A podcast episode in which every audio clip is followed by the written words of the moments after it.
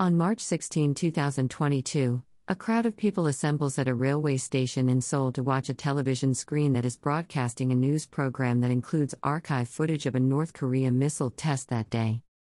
On March 16, North Korea fired a missile, which the United States claimed was a test for components of an intercontinental ballistic missile system. North Korea has conducted its first intercontinental ballistic missile, ICBM, test since 2017 according to South Korea and Japan. According to Japanese officials, it flew 1,100 kilometers, 684 miles. After more than an hour of flight, it came down in Japanese waters. On a typical trajectory, an ICBM can travel thousands of kilometers and, in theory, might reach the United States. In recent weeks, North Korea has conducted a flurry of missile launches.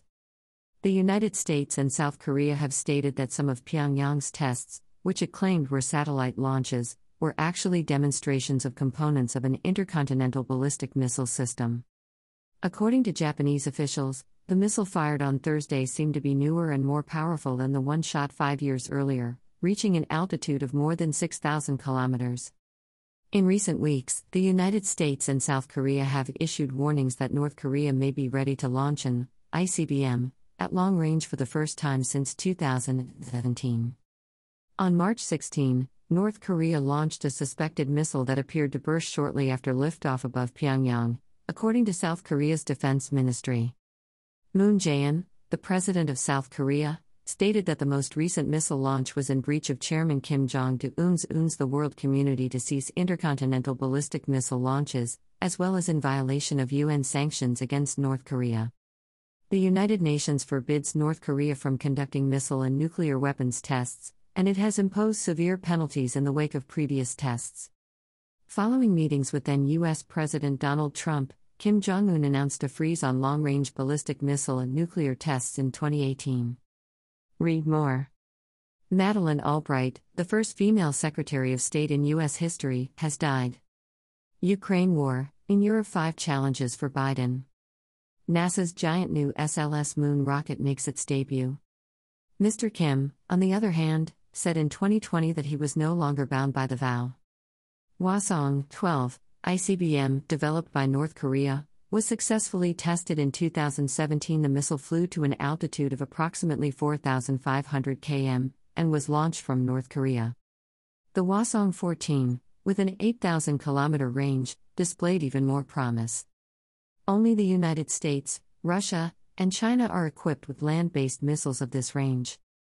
Experts estimate that if the 2017 missile had been fired on a conventional trajectory, it might have traveled more than 13,000 kilometers, allowing it to strike any portion of the continental United States. Satellite photos captured earlier this month showed North Korea ramping up operations at its nuclear testing facility in Punggye-ri, fueling fears that the country may resume nuclear weapons and long range missile tests. The facility, which was located in the country's northeastern region, was detonated in 2018 after Mr. Kim agreed to suspend all nuclear tests. In the midst of a global crisis, U.S. Vice President Joe Biden is making his third journey to Europe as President of the United States. His most recent trip, in the fall, to Rome for the G20 summit and Glasgow for the climate conference, was well thought out months in advance. This is an urgent situation. There is no end in sight to Russia's invasion of Ukraine, and the route ahead for the US EU partnership is hazy. As Vice President Joe Biden prepares to meet with European leaders and allies in the coming days, here are five of the most pressing issues. A show of unity. Ever since Russia invaded Ukraine, the U.S. has made special efforts to move only in concert with its allies. That sometimes meant holding off on actions, such as different forms of sanctions or military aid, until the rest of NATO was ready to take steps concurrently. This was never easy given the disparate interests of the 30 nation alliance, but the early, dramatic days of Russia offensive created a sense of urgency that removed some traditional obstacles to consensus. As the war drags on, and the economic fallout from the violence and resulting Allied response grows more pronounced, the potential for public discord within the alliance will increase. The primary goal of Mr. Biden's trip, then, is to be seen standing shoulder to shoulder with America's allies, literally and figuratively, and to demonstrate that strengthened NATO resolve is not a temporary condition but the new normal in response to Russia's expansionist policies. Refugee crisis. Afterwards, Vice President Biden will visit Poland to meet with President Andrzej Duda for a one on one meeting. Foreign Secretary Antony Blinken and Vice President Kamala Harris both visited the former Soviet satellite state recently because of its strategic location on NATO's eastern border. Officials from both Ukraine and Poland are expected to discuss military help and greater NATO presence on Polish soil, but the most important topic will be how to handle the influx of migrants crossing the Ukraine Poland border since hostilities began. Poland's handling of millions of refugees has placed a heavy financial and logistical load on the country, which could lead to social upheaval and economic instability if it is not handled properly. The United States has a compelling interest in ensuring that Poland stays a trustworthy member of the NATO alliance, given the country's role in the ongoing conflict with Russia. Military Solutions Lethal military aid from the United States and its allies has been flowing into Ukraine's armed forces in recent months to help them resist the Russian onslaught. In recent statements to European and North American legislative organizations, Ukrainian President Volodymyr Zelensky has made it apparent that help to Ukraine has not been sufficient. Anti aircraft systems and jet fighters capable of closing the sky over Ukraine are necessary, he argues. A more improved long range air defense capability promised by the U.S. may be simpler to say than implement. There are concerns about the types of anti air support that would prompt a Russian response against NATO, the logistics of getting weapons into Ukrainian hands, and how to replace the weapons that are transferred. This is evident in the friction between the US and Poland over the proposed but now shelved effort to supply Ukraine with Polish owned Soviet era jets. While the US and NATO members Slovakia and Turkey are currently discussing the possibility of handing over NATO's anti aircraft systems to Ukraine, it will require a more deft touch than was shown with Poland. It would be a major accomplishment for Vice President Biden to do this while he is in Europe. Read more. Americans will also be harmed if Russia invades Ukraine. A somber depiction of Biden's dissatisfied America. Biden issues a warning to Russia about Ukraine's red lines. A sanctions roadmap. If Russia invaded Ukraine, the United States and its allies vowed to inflict unprecedented and severe economic penalties on Russia. That's exactly what the allies have done after some early hiccups.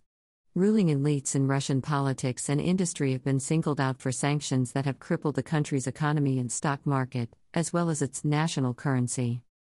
Russia's all out onslaught has not been deterred by even the most severe restrictions. The pressure on US and European leaders to find fresh means to punish Russian aggression that they can reveal during Vice President Biden's talks this week is mounting, despite assurances from allies in the West that the current penalties will become more painful over time. Oligarchs and politicians might face fresh penalties or limits on Russian energy exports, as well as restrictions on the types of technology that Russia imports. The Russian economy is unlikely to benefit from any of these measures, but the perception of continuous activity might be just as significant as the actions themselves. The China Question When Vladimir Putin and Chinese President Xi Jinping met in Beijing for the Winter Olympics in February, the two leaders spoke of a friendship between their countries with no bounds. Chinese economic and military aid to Russia could have a negative impact on the United States and its European allies' efforts to resolve the Ukraine crisis. As recently as last week, U.S. National Security Advisor Jake Sullivan met with Xi Jinping in Rome, followed by a nearly two hour phone chat between Vice President Joe Biden and China's president. However, the United States cannot take this matter into its own hands.